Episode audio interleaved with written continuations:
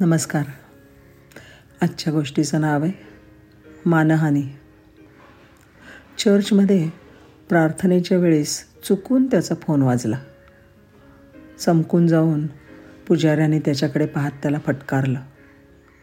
सगळ्यांनी आपले फोन बंद ठेवा. प्रार्थनेनंतर चर्चमध्ये जमलेल्या मंडळींनी त्याला इथे आपण प्रभूची प्रार्थना करण्यासाठी जमतो. त्यावेळेला शांतता हवी. अशा रीतीने आवाज करून व्यत्यय आणणं योग्य नाही हा सल्ला दिला. घरी जात असताना कारमध्ये कोण होतं? कशाला फोन केला होता त्यांनी? ही काय वेळ होती का बोलायची? आणि तुला सांगितलं होतं ना फोन म्यूट कर म्हणून? नाही ना केलास?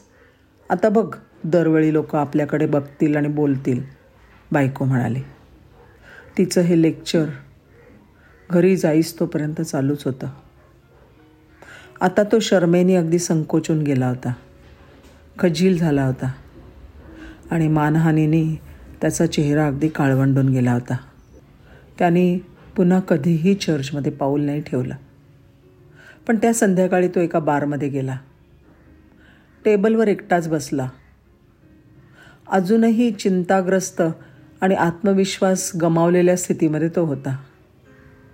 आणि चुकून त्याचा ग्लास खाली पडला. सटकला की हातातनं. आणि ते मध्य टेबलावर साम सांडलं. लगेच वेटर धावत आला. Sir sorry sorry. हा घ्या रुमाल. कपड्यांवर सांडलेलं टिपायला. तो म्हणाला. चौकीदार तत्परतेने आला आणि त्यांनी फरशी साफ केली. महिला व्यवस्थापक लगेच आली आणि तिने त्याला कॉम्प्लिमेंटरी ड्रिंक ऑफर केलं. बार गर्ल लगेच आली.